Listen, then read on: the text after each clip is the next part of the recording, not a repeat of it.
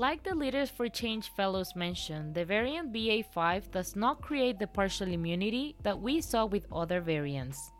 This means that individuals are susceptible to reinfection shortly after becoming sick.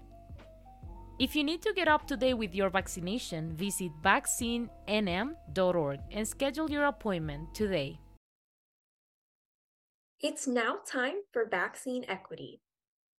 I'm Sunandita Santanam. Good news the FDA and the CDC have approved a new bivalent booster, or better known as the Omicron booster shot, which specifically targets Omicron variants. It is now available for those 18 and older as a booster shot that can be received after the primary mRNA doses are administered. Remember, this Omicron bivalent dose is a booster shot and not a primary dose, so you do need to get vaccinated if you haven't and then boosted with this new Omicron booster.